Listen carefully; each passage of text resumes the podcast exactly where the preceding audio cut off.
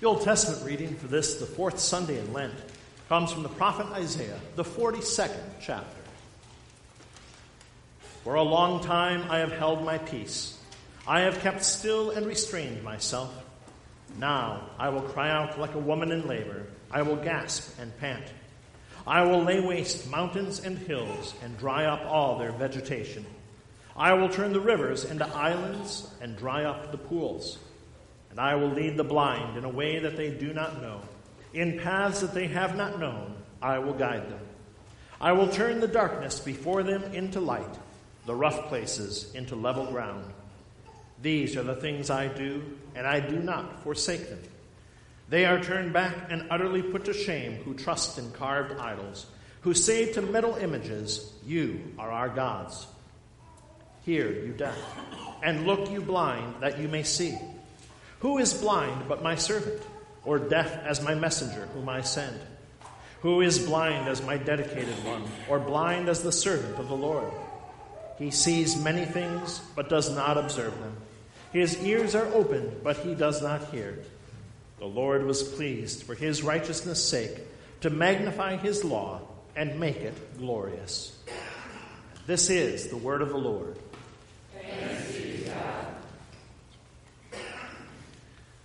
Oh, come, let us fix our eyes on Jesus. Who, for the joy that was set before him, endured the cross, despising the shame.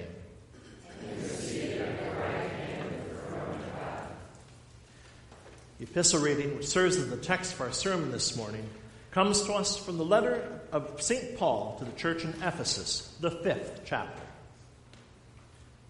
For at one time you were darkness, but now you are light in the Lord. Walk as children of light. For the fruit of light is found in all that is good and right and true. And try to discern what is pleasing to the Lord. Take no part in the unfruitful works of darkness, but instead expose them. For it is shameful even to speak of the things that they do in secret. But when anything is exposed by the light, it becomes visible. For anything that becomes visible is light. Therefore it says, Awake, O sleeper, and arise from the dead, and Christ will shine on you. And this is the word of the Lord. Rise for the reading of the gospel. The Holy Gospel comes according to St. John, the ninth chapter. As Jesus passed by, he saw a man blind from birth. And his disciples asked him, Rabbi, who sinned, this man or his parents, that he was born blind? Jesus answered, It was not that this man sinned or his parents, but that the works of God might be displayed in him. We must work the works of him who sent me while it is day. Night is coming when no one can work. As long as I am in the world, I am the light of the world. Having said these things, he spat on the ground and made mud with the saliva. Then he anointed the man's eyes with the mud and said to him, Go, wash in the pool of Siloam, which means sent. So he went and washed and came back seeing. They brought to the Pharisees the man who had formerly been blind. Now it was a Sabbath day when Jesus made the mud and opened his eyes. So the Pharisees again asked him how he had received his sight. And he said to them, He put mud on my eyes, and I washed, and I see. Some of the Pharisees said, This man is not from God, for he does not keep the Sabbath. But others said, How can a man who is a sinner do such signs? And there was a division among them. So they said again to the blind man, What do you say about him, since he has opened your eyes? He said, He is a prophet. They answered him, You were born in utter sin, and would you teach us? And they cast him out.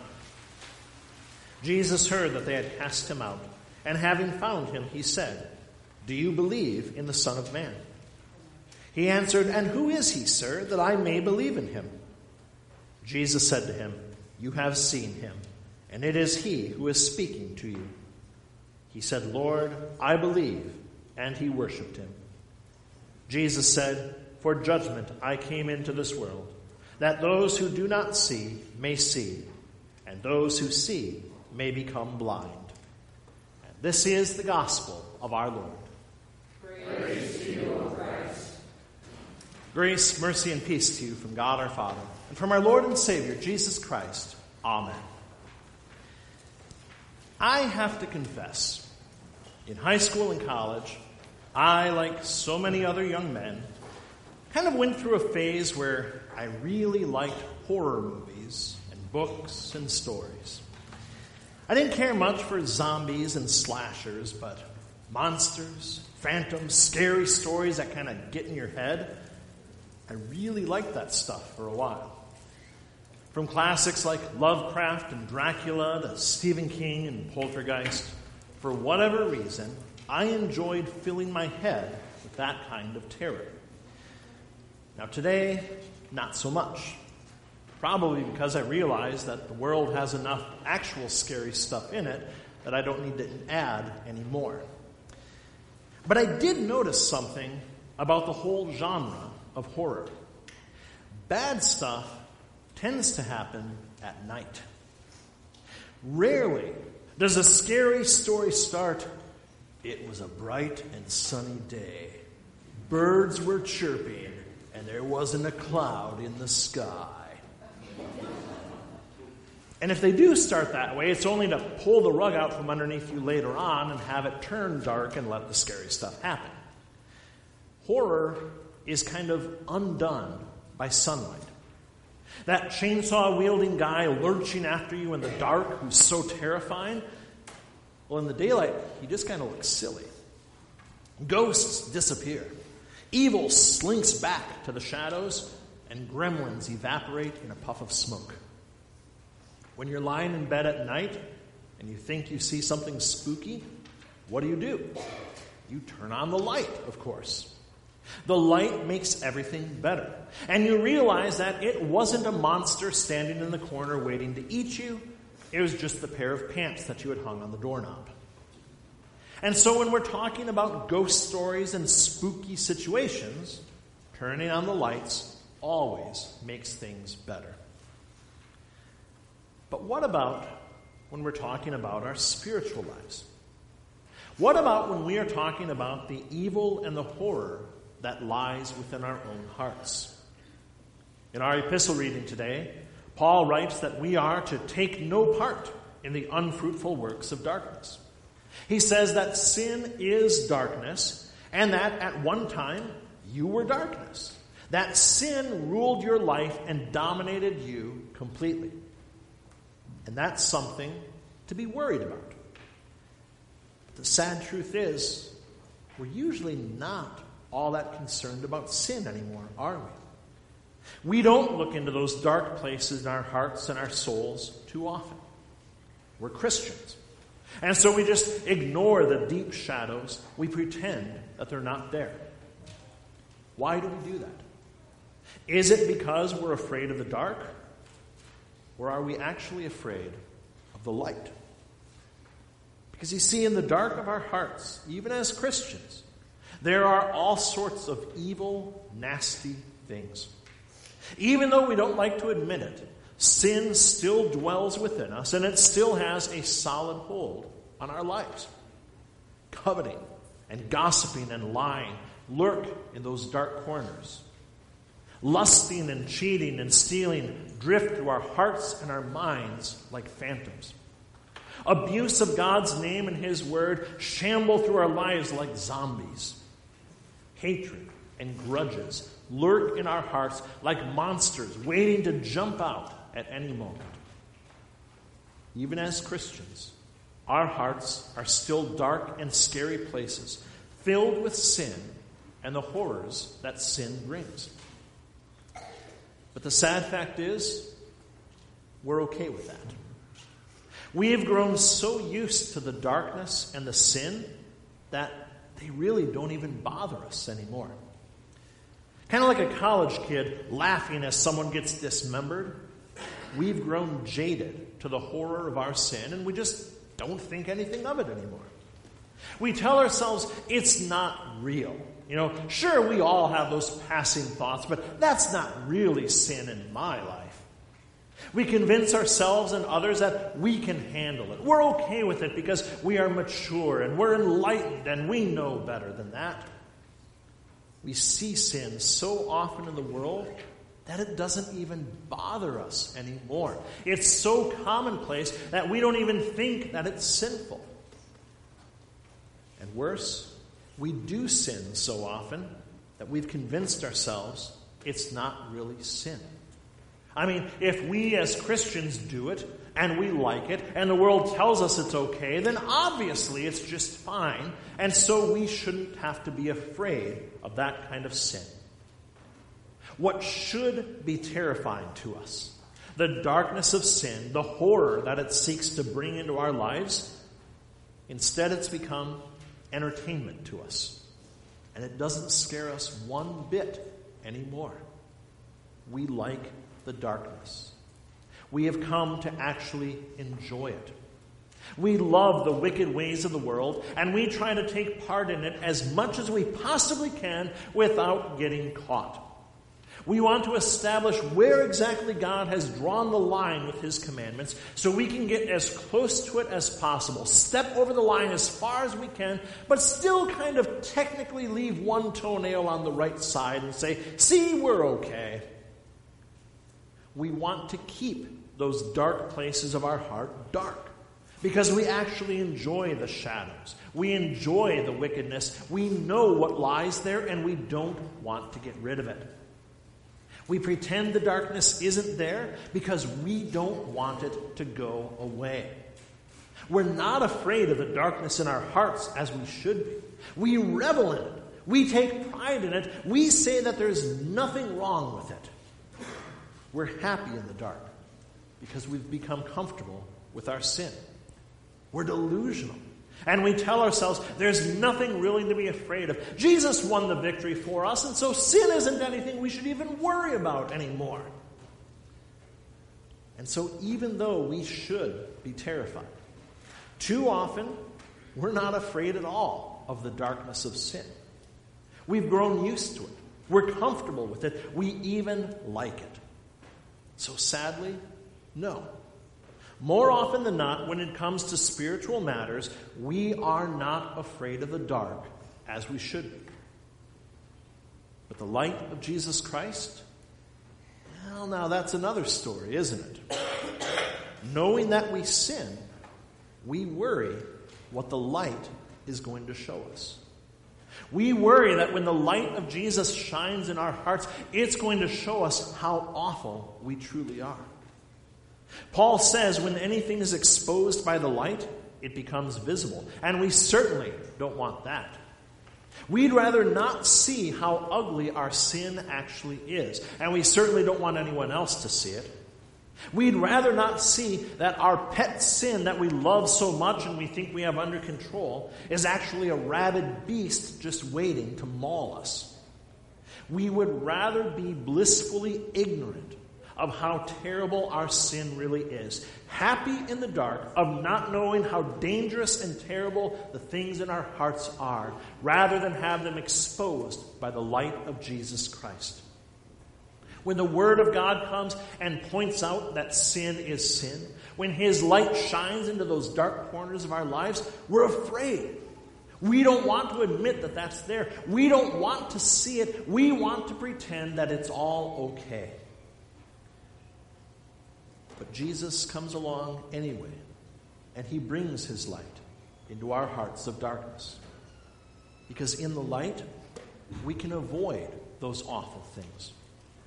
When we see that lust is actually a monster that seeks to devour us completely, we don't want to cuddle up with it any longer, no matter how much it tries to convince us otherwise. When the light of God's Word shows us that taking His precious name in vain isn't just some harmless phrase, but it's a slow demeaning of our faith and a tearing down of God Himself, well, then we can turn away from that trap. When the darkness of our sin is dragged squealing and squirming into the light of God's Word, we can see just how detestable, how wretched, how filthy and useless it is, despite all its claims. The light of Jesus Christ shines into those dark places of our hearts and shows us how awful they are. Shows us that these are things we should not be comfortable with in our lives. Shows us that these are things to avoid and cast out from our lives. But it's more than just that. Have you ever wondered why surgical rooms are so brightly lit? And that's a dumb question, isn't it? It's so the surgeons can see and they can properly remove and fix what needs to be done. They don't want to be poking around in the shadows, guessing if they're cutting off the right thing, hoping that maybe they got all of the cancer out. They need the light to heal. The light of Jesus' word, it exposes our sin, and that can be painful. It can be humiliating. But he does so not to belittle us and mock us, not to hold that sin over our head and say, oh, look what I found in the dark corners here. He shines his light to remove that sin from us completely, to cut it out of our lives. He doesn't want us holding on to any of it. He doesn't want any of it to be left in our lives to destroy us. He doesn't want even a passing shadow of sin to be left in our lives. And so He, the light of the world, comes and fills our hearts, our souls, our entire lives to drive out the shadows of darkness and sin. The light of Jesus Christ, it doesn't just expose our sin and make us feel bad, it burns it away completely. And we who were once darkness, we are now light in the Lord. Did you notice how Paul phrased that? Paul didn't just say, You who were once in darkness, you who once had darkness around you. He says, You were darkness. Darkness was all that you are. Sin was your nature. It was what defined you. We weren't just in darkness, we were darkness because sin filled us and consumed us completely. But by the blood of Jesus Christ, the darkness is taken away completely. And to do that, Jesus himself willingly went to the darkness of our world. He left the glorious joy and radiance of heaven to be surrounded by sin and darkness and death. He let himself be betrayed and abandoned, beaten and mocked by those that he came to save. Jesus Christ, God Himself in the flesh, the light of the world, allowed himself to be killed by the darkness, to be crucified and buried to atone for the transgressions of his sinful creation. He entered the darkness to save us, to bring his light to us. But the darkness, it had not overcome him, because light is always stronger than dark, no matter how it might seem. And on the third day, the deep darkness of Jesus' tomb was filled instead with the glorious light of his resurrection to life. He died in darkness so that we could be brought to the light of his glory. He sacrificed himself to bring the light of life into our sinful hearts, into every single corner of it. The Holy Spirit has made us a new creation, not just bringing us some light, but making us the light of God Himself. As we are declared holy, innocent, and righteous in the eyes of God, we are clothed in His glorious robe of holiness and perfection. Not that we don't sin anymore, or that darkness never tempts us or never even gets the better of us. That's going to happen as long as we are this side of heaven because we are still sinners living in a sinful and broken world.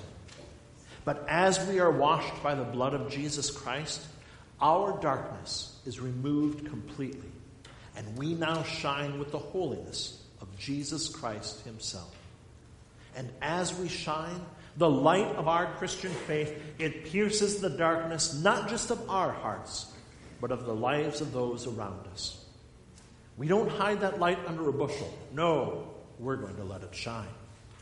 We shine it into the nasty corners of our lives so we can stop embracing our sin and pretending that it's not there.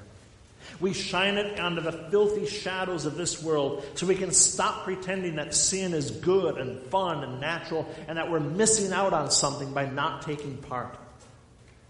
We shine it onto the path that we walk so that we and those around us can avoid the pitfalls of sin, can see that God has given us a much better way that doesn't fill our lives with disease and heartbreak and disappointment, but rather leads to life and joy eternal. For at one time you were darkness, but now you are light in the Lord. Walk as children of light.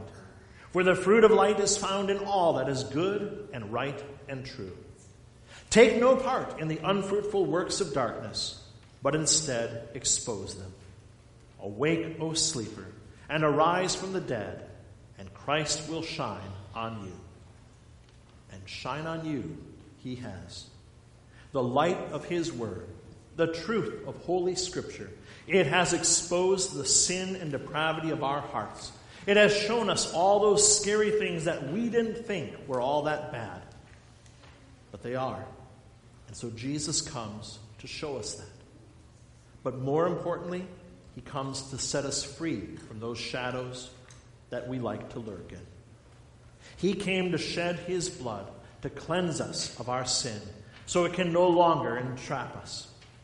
We who were nothing but the darkness of sin, we have been made light by the love of our Lord Jesus Christ. And where sin brings only death and more darkness, the light of Jesus Christ brings life and joy eternal. Not just in this world, but forever. For by the cross of Jesus Christ alone, by his empty tomb alone, you are forgiven of all of your sin, and eternal life in heaven is yours. Thanks be to God. Amen.